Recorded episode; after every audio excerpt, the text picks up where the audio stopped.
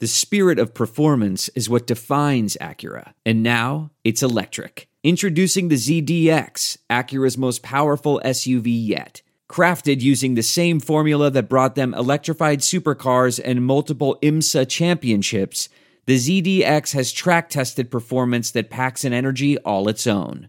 Unlock the energy and order yours at Acura.com. Hi, this is Scott Trout, CEO of the domestic litigation firm Cordell and Cordell. There are many life changes that can happen after divorce that make it difficult or impossible to uphold requirements of your divorce decree. The orders issued in a divorce are based on the facts presented at that time, but the circumstances used in issuing those orders can obviously change. If you feel a modification to your court orders might be necessary, talk to us at Cordell and Cordell. Contact CordellCordell.com, 1065 East Hillsdale Boulevard, Suite 310, Foster City, California, 94404. Quick, come on!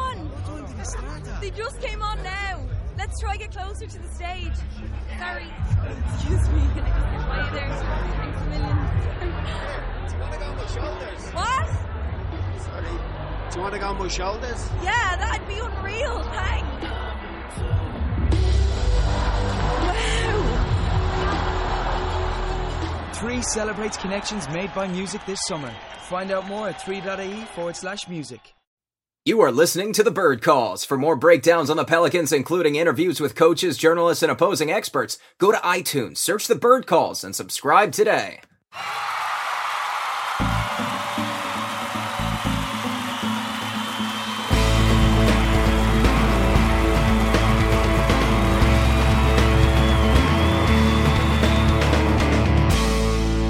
What's up, Pels fans? Welcome to the Bird Calls. I'm your host, Preston Ellis. Thank you guys for joining us. I'm Scott Trout, CEO of the domestic litigation firm Cordell and Cordell.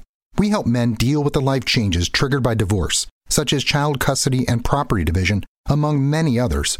But life changes also occur after divorce. These changes can make parts of your existing court order irrelevant or harder to follow. If you feel a modification to your court orders might be necessary, talk to us at Cordell and Cordell. We're a partner men can count on. Contact Cordell, CordellCordell.com, 1065 East Hillsdale Boulevard, Suite 310, Foster City, California, 94404. Today we're going to briefly recap game one and then spend the bulk of our energy energy previewing game two. Now to help us do that, we have on Kevin Barrios of the birdwrites.com. Kevin, how are you doing today, sir? I'm doing all right, man. I'm uh, recovering from uh, the excitement and inability to go to sleep last night and a day of bartending in the French Quarter during French Quarter Fest. So I'm pretty worn out. But other than that, I'm doing pretty good. I think all three of us are wiped out. I had to go to work uh, super early at about 6 a.m. this morning, had a full day of that. Uh, and the third member of our gang, likewise, has a five month old at home, and he is equally struggling. We have Steve Dewald of Blazers Edge. How are you recovering, sir? Hey man, I'm uh I was at the game last night, so I'm having some tea to get my voice back. But other than that, it's been it's been an all right day. I wish uh, circumstances would be a little different, but congratulations on on a solid game last night from the Pelicans. Thanks. Kevin and I had everything to do with it. Uh, we both tried our hardest, and we managed to prevail, didn't we, Kevin? Oh yeah. uh, Stephen, we're giving you a hard time, man. We know that you were in attendance of the game last night at the Moda Center. Tell us uh, briefly about some of the immediate reaction takeaways uh, at the final buzzer. Um, I, I think uh, the main thing at the end was just a lot of confusion from Portland fans from bringing Meyers, a, ice cold Meyers Leonard in off the bench to, and it just happened to be how that play worked out that he was the option that was going to get the ball. And so there was a lot of a lot of disgust around that and i think there's there's a point where they had played so poorly for so long that when you get within a single point you almost feel like you know the basketball gods are on your side and you know they're going to find a way to pull this out and then for it to come that close to break your heart you know it was it was a it was a long walk out to the parking lot now, before we get to some of the coaching decisions made by Terry Stotts, uh, we do have uh, a question from, let's see, I'll find it in a minute. Anyway, the point I was trying to say is in the final minute, there were three consecutive possessions where the Portland Trailblazers went for the easy two instead of going for the three. What were your thoughts in regards to some of Terry Stotts' choices, including uh, putting Meyers Leonard into the game ice cold? I, the Meyers thing still kind of just baffles me. Like I, I feel like there there's other guys that were getting minutes that could run the same thing that he was doing. Now, granted, Meyers is the more accomplished three point shooter of the of the big men, but I mean Zach Collins had hit hit a three in the third quarter, and I, would feel a lot more comfortable with him in the game. I know he is a rookie, but um, as far as the quick twos, I think just the way Portland was shooting from downtown, they got a little hot at the end, but I, I think that they were going for the high percentage looks, and that's usually how Terry Stotts operates. Is he saves it, you know, usually for a final three pointer on that last possession. Now, Kevin, this one came down to the very final shot and four free throws uh, by Anthony Davis to ice this one. Our question from Solomon Do you feel like Alvin Gentry outcoached Terry Stotts? And obviously, in the first half, there were some things that were working and weren't working. One of them being Solomon Hill got pulled after just six minutes, and Cheick Diallo got a lot of his minutes. But then in the fourth quarter, it seemed to me that E'Twaun Moore was doing a pretty efficient job of covering uh, CJ McCollum. And we talked about that in detail last night. But for a lot of the crunch time minutes last night, Ian Clark got the assignment. What did you think about Alvin Gentry versus Terry Stotts in that game? Well, I think uh, I mean I think Alvin Gentry did a fine job. I thought the rotations were pretty good. I I know like you know obviously Diallo didn't play that well in his minutes there. He had a couple of moments here and there, but I think Alvin has to keep trying him because you know you know he's not going to play Okafor uh, because he he doesn't want to slow down. Um, Diallo lets you run. He also provides you rebounding and rim protection, but he also is a basically a rookie with hardly any basketball experience. You know, we all know his backstory, so you have to live and die with uh, him making some mistakes here and there. But you just have to hope he gives you good minutes because playing at the pace that Alvin Gentry wants to play at, even though we started the game not really playing at that pace. Um, you're going to wear down Anthony Davis and Mirotic, so you need them to get get a spell, and that's the only thing you could really question. I think last night would be if you questioned why Diallo over Okafor. It's just because what Diallo gives you athletically um, and game plan wise, but um, we need to have somebody that can give those guys some rest. Um, as far as Terry Stotts coaching, I mean, I think defensively, Jrue was Jrue and um, and E'Twaun were pretty locked in. Rondo was doing a pretty good job, so that was uh, shutting down the perimeter. You know, I think a lot of that was just some cold shooting from from uh, CJ McCollum also because um, I mean he's just been sort of in a slump lately, and luckily we caught him on a slump seemingly every time we played them this year, which has helped out. But I like the move of having Rondo and Evan Turner a lot uh, from Coach Gentry, and uh, as far as our our perspective, you know, David Fisher put this out here out there on a podcast we did earlier about how that might tempt Terry Stotts to post up Evan Turner on Rondo, which we believe to be a good thing for us, and it, he did do that a few times. And I think if you can get um, Portland's offense running more through Evan Turner, that's a good thing for the Pelicans. And I think that uh, it's going to take some adjustment adjustment by Terry Stotts to try to do something to get those guys, uh, you know, Dame and CJ freer because we were trapping pretty hard, and uh, Jrue is just phenomenal defender. So needs to find a way to get Jrue off of him, maybe some more screens or something. But I think you know that's what the first game is about: finding out what the opponent's going to try to do and making adjust adjustments. So I don't put too much on uh, coaching decisions in game one. Okay, got it. Uh, a lot of good points in there that I want to unpack. Uh, specifically, some of the stuff about CJ McCollum. Evan Turner had nine of the Blazers' first uh, points, and of course, the Pelicans famously held CJ and Dame to one of fifteen in the first half. The question that I want to ask to you, Steve, I know that CJ McCollum had been struggling heading into this one, the final uh, seven games of the regular season. Thirty-seven percent from the field, twenty-six percent from three-point range. Uh, what do you think uh, frustrated him so much so early? Do you think it was shot selection, or do you think there was an element of not getting to the free throw line? I know both these guys averaged 10 and a half shots per game, and the two of them only got four in this matchup. How does CJ bounce back? I think a lot, a lot of it just comes down to him just not hitting his shots. I mean, there was a lot of looks that he normally knocks down. I mean, granted, he's been in a, in a slump recently, but I mean, he said after the game last night, he's like, if I shoot better in the first half, I think we win this game and I think that might be a little bit of a stretch, but because you guys played great first three quarters. I, I mean, up until the you know kind of last minutes, you guys went in your slow down, kind of stretch the game offense. Um, I think with CJ, it's it's getting those shots early and getting back to what kind of Kevin said is they, they got to find a way to get CJ and Dame open off the ball. And so I think I, I think if it goes like this again and they struggle and Jrue and Moore of that dialed in, I think you're going to see possibly a lineup with the three point guards with Shabazz joining in there, and maybe if New Orleans stays small, keeping Evan Turner in there and just keeping a bunch of ball handlers out there and allowing these guys to move around without the ball and having plenty of guys out there that can handle it. Um, it, it was it was a rough night for CJ, but there was some nice, some good things that we saw in, in the third and fourth quarter that kind of give me reason for hope for game two. Yeah, uh, Kevin, one of the points that he made uh, about making some adjustments with three guard lineup, Shabazz Napier obviously took it to Rajon Rondo late in the third quarter, two consecutive possessions, uh, took him off the dribble and got right to the basket. And if the Blazers do want to target one of the Pelicans' big four, I think he would be the likeliest to get that nod from Terry Stotts. How do you think the Pelicans counter with this? Obviously, like just looking at the statistics, the Blazers out rebounded, got out in fast break. They're not going to shoot as poorly as they did in game one. We know that for certain. And we know that they're going to find find elements to attack guys like Rajon Rondo to get them off the floor. So, how the Pelicans respond to the Blazers coming in and possibly being more efficient on offense? Yeah, I mean, I think um, like what you said is very true. Is Rondo was having a lot of trouble handling Shabazz's uh, speed, so I think that's one adjustment we have to make is not have Rondo on him, have whoever the other guard is guard him, and then shift Rondo over, even if that is Damian Lillard at that time and try to ride it out so you can get some more reinforcements in. You know, if you don't have three guards out there, is what I'm saying for us, of course. Um, but uh, sorry, I lost my train of thought. What was the? Can you touch up on that question again? It was basically just the Pelicans managed to survive this one, and a lot of it was due to just poor shooting from Portland, thirty-seven point eight percent. So we know they're going to shoot better. They're uh, out rebounding the Pelicans fifteen to seven on the offensive boards. Uh, fast break points, they had twenty nine. They pretty much led in every statistical ca- category except just efficiency shooting.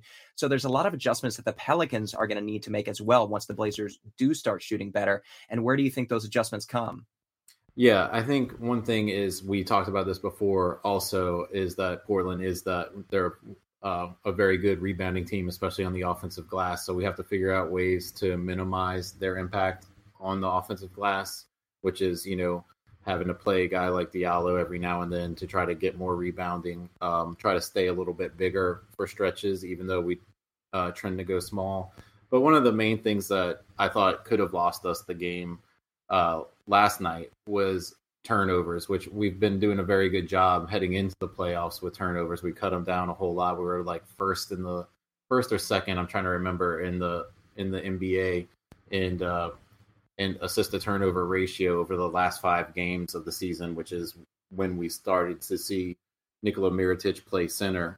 Um, but last night we got into some spots where we were turning the ball over early, and then in the third quarter there was a lot of unforced turnovers or bad turnovers that let Portland back in the game. If we take those away and just sort of, you know, turn down their ability to get the offensive glass just a hair, then we can stay with them because you know that Portland is going to start hitting shots. That's just, you know, those two guys are phenomenal shooters and scorers. So you know that's going to come back for them at some point. Um, so we just have to limit those turnovers and try to minimize their dominance on the offensive glass. And if we can do that, then you know, then it's just a. I, I think this matchup is very even. I've been saying that all along, and then it's just whoever is hitting their shots at that point. Now, Stephen, I want to talk about the big man rotation of the Portland Trailblazers because we were just talking about rebounds, and that was a definitive advantage last night for the Portland Trailblazers. Rajon Rondo was quoted after the game saying something along the lines of it's frustrating when you play an excellent uh, 24 seconds defensively and then you have to do it all over again on consecutive possessions. With that being said, Jusuf Nurkic just 25 minutes and just seven shots. You've got Ed Davis out there. You've got 22 for Zach Collins. In his limited time, Nurkic had 11 rebounds. Ed Davis had 13. Ed Davis and Zach were getting a lot more run than I anticipated in terms of use of Nurkic, just getting 25. Why do you think Nurkic only played 25? And would you expect him to play more in game two, or do you expect the same line of rotation? I think it depends on if him playing more depends on more what Stotts is going to want to do on the offensive end. If he's going to commit to if the outside shooting is still lagging behind, and they're going to commit to really trying to generate some offense through the post. I could see Nurkic playing more, but with New Orleans a small lineup, with you guys playing Mirotic and, and Davis at the same time, it's it's really tough for Nurkic to stay out there on those guys. Like there was a few. I mean, he came out guarding Davis, and you know Davis got everything he wanted on the offensive end for for the most part in that first half, and then well, really for the whole game. And then Mirotic, there was a little bit where he was on him and they had Aminu on Davis, and it's just you're pulling Nurkic so far out of his comfort zone when he's on the floor that it's not he's not really useful. It's it'd be it'd be better to have a guy like Davis or Collins on the court because they're they're more equipped to play that style. Definitely. So anticipate a lot more Ed Davis. And I think it was in your report that uh, I was reading a couple of articles on Blazers Edge uh, this morning and late last night that uh, the the crowd was a bit quieter than you're used to it being in the Moda Center, mostly because a lot of people aren't really familiar with Jrue Holiday and Anthony Davis, or maybe they quietly respect them, not so much in the way that uh, people openly uh, hate, or I guess jealousy could ensue of like the Golden State Warriors and their success, being that you guys are on the, the same coast and play each other so many times per year, four times per season. But Ed Davis was one of the guys who got one of the loudest ovations um, from the fans at the Moda Center. Talk about the effect and some of the energy that he brings when he's out on the court. So just real quick on the on the crowd thing with I think for for Portland we've played two our, the last two playoff series we played were against Golden State and when Golden State plays this stadium is it's it feels like it's 50-50 it's more probably like 75-25 but it's loud even in lulls for the Blazers because you have those those opposing fans. Not that the Portland crowd is quiet or anything, but I also feel like people weren't really familiar with Jrue Holiday or Mirotic. And when those guys got going, it was kind of like, okay, who are these guys? Like I know Anthony Davis, but I don't know these guys. And so I think there was like this feeling out process. Now, as far as as the second part of the question, um, I sorry, he touched. No, that's my fault. I, I, talk in circles around myself. It was just about the the energy that Ed Davis oh. brings to the floor. And do you think that's something that the Blazers might capitalize on and give him a couple more minutes to bring that energy off the bench? I, I think as long as he is he's able to keep his defensive assignment, they're they're they want to keep him on the floor, especially if he's out of foul trouble, just because he generates so much offense. Now, if the offense is clicking and Dame and CJ are hot, there's not really as much of a demand for him out there. I mean, on the defensive end, it's definitely valuable, but on a night where the shots aren't coming easy, he's so valuable to have because he generates all those second chance points with his offensive rebounds.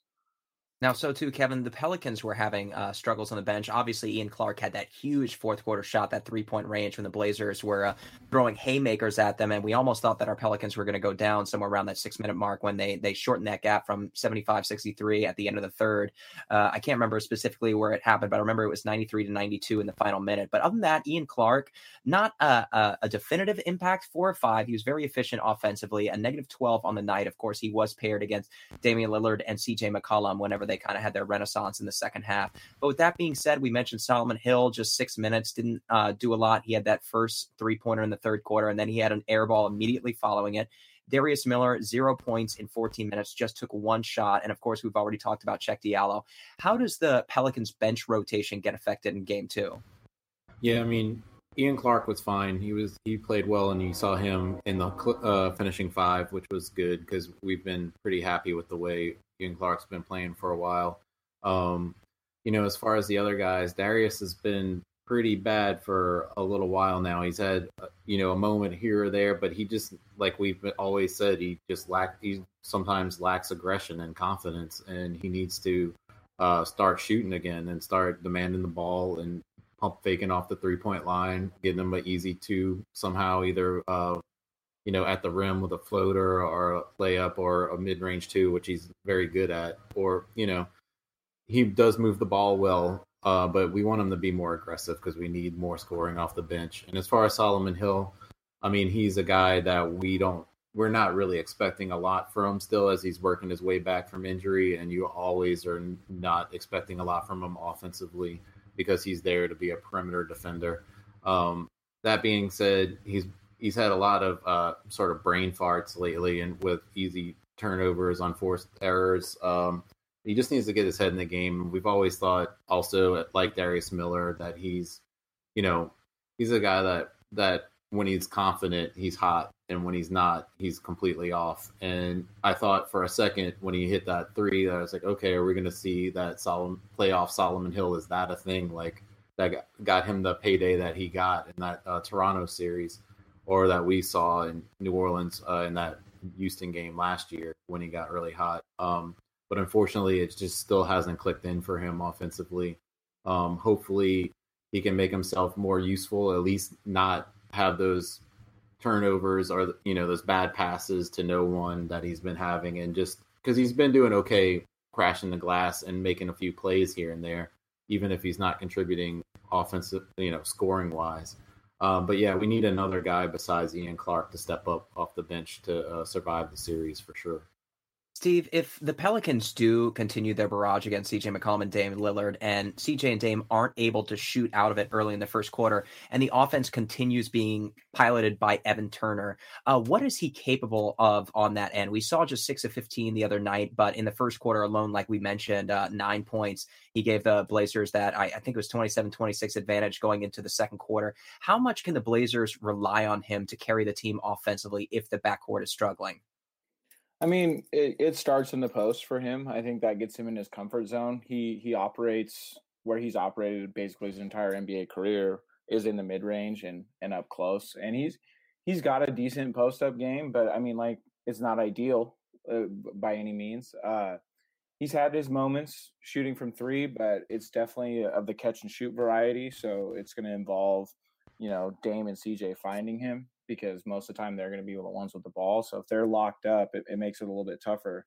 Um, I'd like to see him, you know, maybe pass a little bit more out of that block because he does put his head down a little bit. When when it's time for him to score, very seldom you see that ball come back out as when he's really looking for his shot. So it's uh that would be something I would I would look for look for. Um, the big thing is how fast Maurice Harkless can get back because he's probably the best cutter on this team. And if you have Evan working on that on that block, trying to play bully ball, you know, having having a guy like Harkless who's got you know really good instincts as far as crashing that baseline, that that would be huge to create a little more offense when he gets back.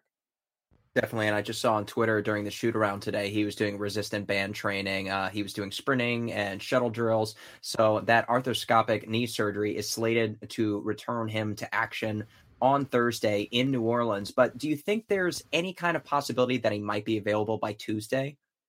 I I really I I mean as a Portland fan, I I hope you don't push his injury because we have a little bit of a history with that.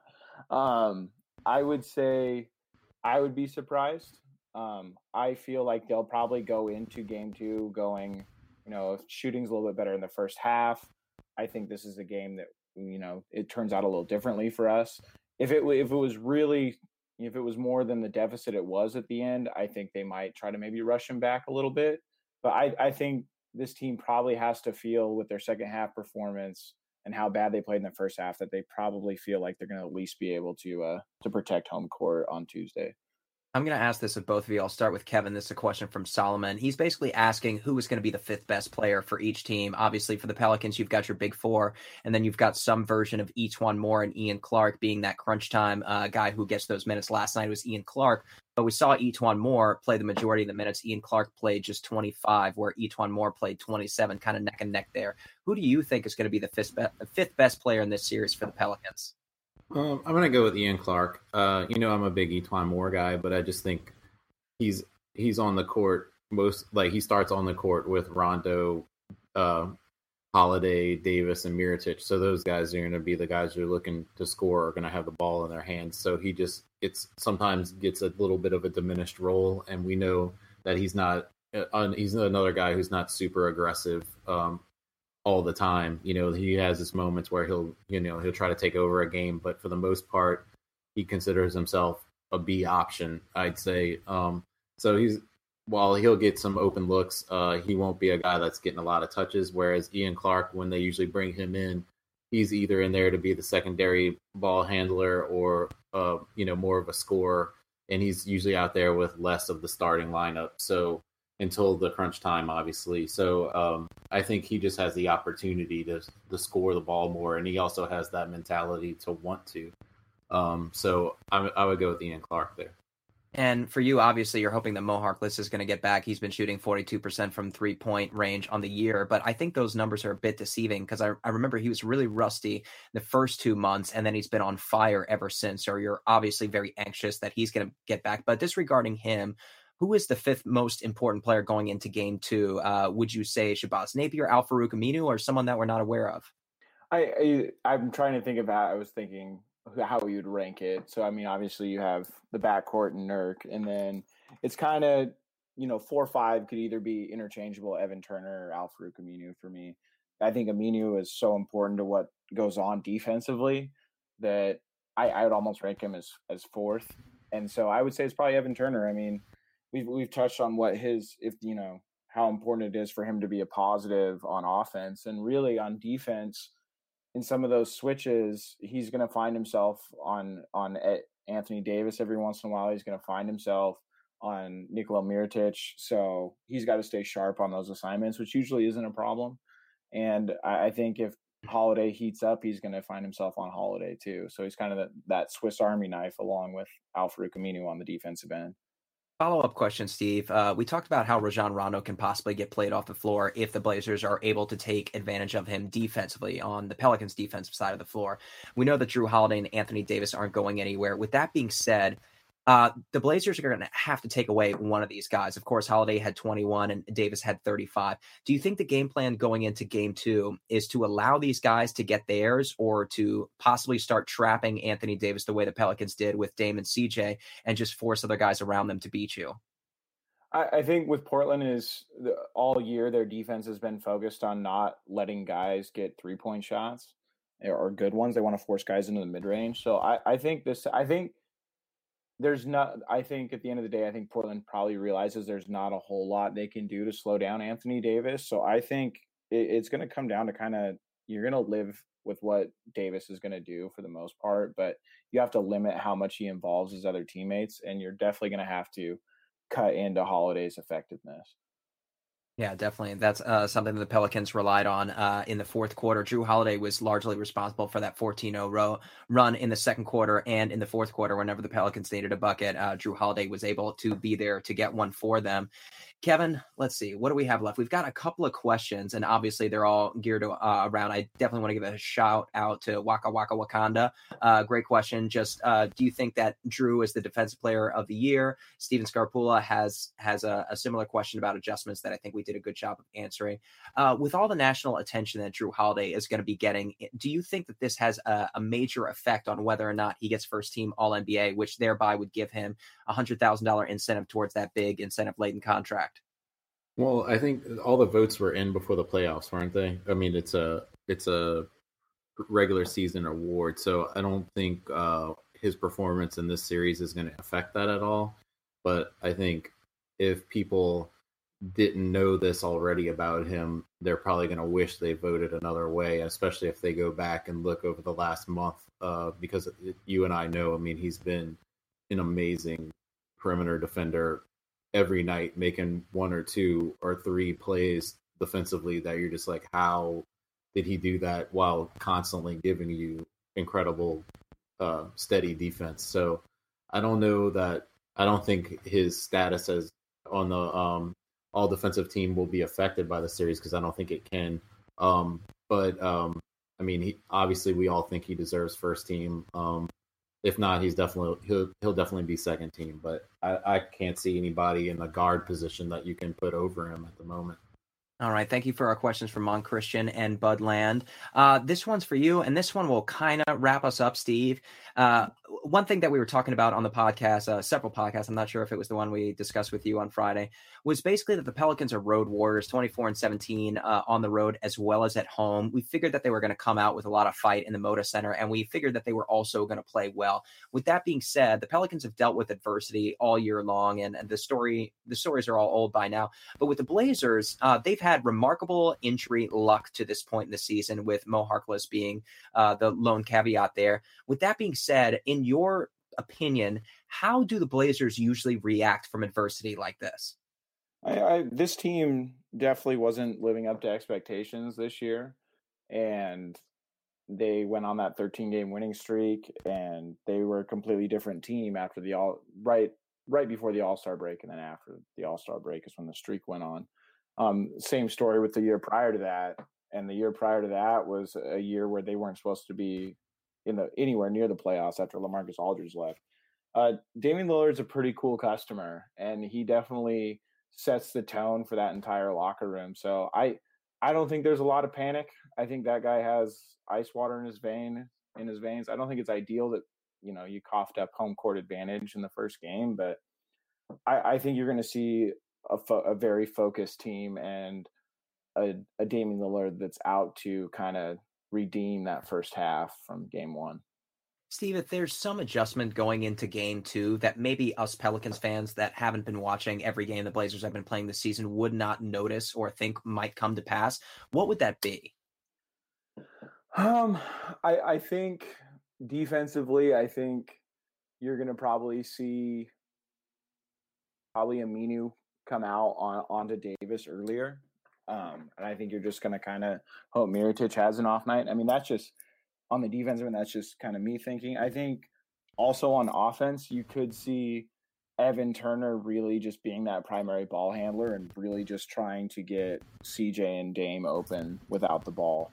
I think that those are probably the two biggest things for me. And then, you know, I, I think probably sending Ed Davis in almost a little earlier even than he was in the first in the first game. And Kevin, what did you think about the second quarter rotations that the Pelicans employed with Mirotic side by side with Cheick Diallo? Do you think the Pelicans remain with that rotation, or do you think they change up things there? Yeah, I think you got to give it, uh, you know, a chance to work. Uh, you know, you can't expect Diallo to come out the first time and, um, you know, not let the moment get to him. Uh, like we said, he's very inexperienced, but um, physically and skills wise, he's what you need in as the reserve. And I think he works very well with Mirotic because he is that up court sprinter, that lob catcher, that cutter that Anthony Davis is, and he's also a, a you know a solid rebounder and rim protector. Um, and it, and it, allows uh, him some space to operate down there. Um, so I think that's the way to go. I think if it if it looks like an absolute failure and if it looks like it's going to cost you um, a game, then you know you have to reconsider. But I think at the moment you need to let them take some bumps, but to be ready because with the way Gentry wants to play, we need Diallo. So if if if it's just this series, we still need him. If it's into the next series, if we were able to advance past Portland, you need the Diallo ready to play in the playoffs and in the moment. So you need to keep giving them minutes. Um, you know, you can be cautious about the way you do it, but you have to get them ready. All right, Steve. Game two Tuesday night. It's going to be 10:30 Eastern Time, 9:30 Central, and 7:30 Pacific. I'm extremely jealous of you for being on the Pacific and getting these games so early. Uh, I was up until I think 1:45 uh, a.m. Eastern is when the game uh, ended over here. Talk about what you think will is going to transpire. Talk about some of Terry Stotts' adjustments and whether or not the Blazers walk away with the win on Tuesday. I, I think I, I, honestly I don't think Stotts is going to panic too much game plan wise. I, I, think this is you know stay the course, hope some more shots fall. This team really doesn't panic. Damian Lillard doesn't panic. Um, I think you're going to see a much different team. I think there there's some guy I don't know about the team, but I know as fans, I think there was a lot of people that thought this series was the ideal matchup they wanted. So they thought that the Pelicans were just going to roll over. And I, I think that's going to be a little bit different. And I mm. think that the Moda Center will probably be even louder on Tuesday because they know what's at stake to go down 0-2 on your home court. So I, you know, I'm I'm hoping for a different result, but it all comes down to you know, stop stopping Anthony Davis and Jrue Holiday because when they needed a basket, they they got it when they in big moments, and that was that was a huge concern for me. Kevin, the Pelicans have won six in a row, and it would be highly improbable for them to take two from the Portland Trailblazers floor. With that being said, they might have built some kind of level of confidence and momentum to get them into another victory. What do you think will happen? And talk a bit more about some of those adjustments that you believe will take place. Yeah, I mean, I uh, I think, like I said, I think this series the teams are very evenly matched, even though they're they play different styles. I just think across the board, if you simulate them, uh, you know, fifty times out of hundred, each team wins the series. So, um, I think it's hard to win in Portland. I think they're gonna drop the next game. However, if they won, it wouldn't necessarily surprise me because, I, like I said, I think they're very evenly matched. I think what you will see from Portland more is, you know, let Davis get his a little bit um, and try to shut down on Holiday, like we said.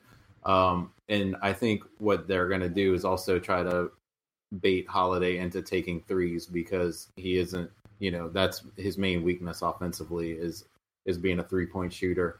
So they're going to try to offer him that instead of letting him uh, get to the mid range or get to the basket, and I think you're going to see them start to dare, uh, you know, E'Twaun Moore uh, to score as well because you're obviously going to be less scared of him than uh, Jrue and, and AD. But I think also from the Pelican standpoint, uh, they it, when Nurkic is out there, they need to attack him more in pick and roll, and they need um, Jrue to be a scoring threat to take it to the rim, not look to pass every time, um, and that could get their bigs in foul trouble, and it also could get some easy buckets as they have to decide between Jrue or AD who to collapse on and who to leave open. Um, so I think those are the adjustments both teams should make, and we'll see what happens. Kevin, a uh, quick follow up question. My main concern going into game two is the play of playoff Rajon Rondo. He was brilliant uh, last night. Of course, we've mentioned in detail what the Blazers can do to take him off the court. Do you think he enjoys as successful a game two? I mean, I think, uh, you know, he's been playing steady lately. Obviously, where he causes issues for us sometimes is on defense. And and as long as Alvin Gentry, I mean, Alvin Gentry saw the same game we saw.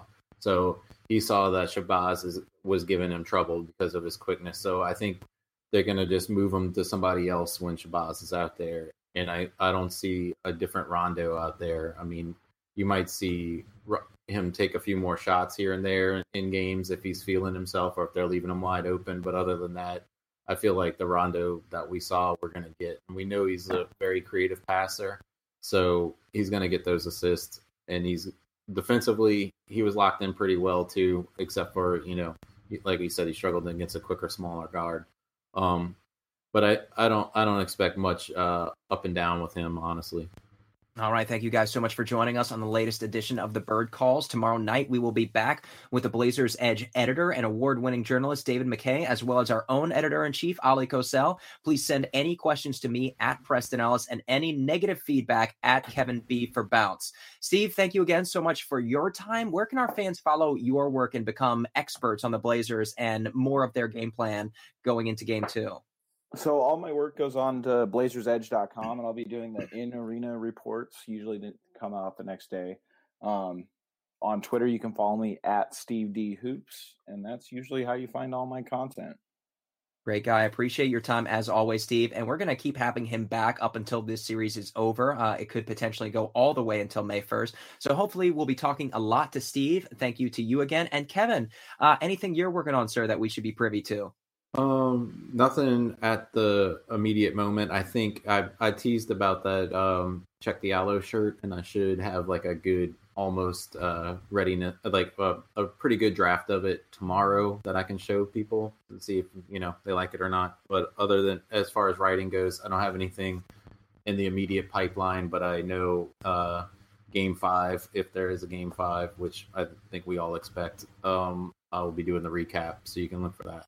Very cool. And I'll be on that preview. I'm Preston Ellis. Thank you guys for tuning in. Remember, if you have a moment, please go over to iTunes, give us a five star rating, and keep your eyes glued to thebirdwrites.com and our Twitter Twitter handle at the Bird Writes. We've got a ton of content coming out all week. Everybody's all hands on deck. So make sure you check that out. And for now, let's go, Pels.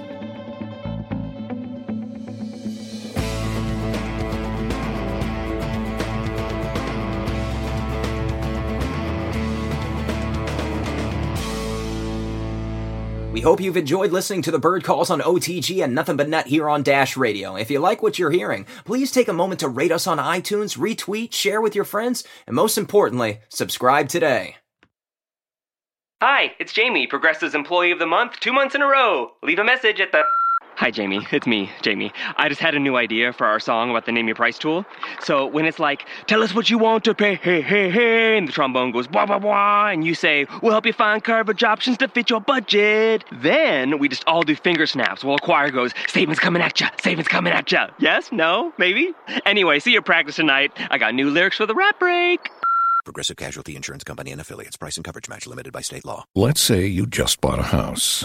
Bad news is, you're one step closer to becoming your parents.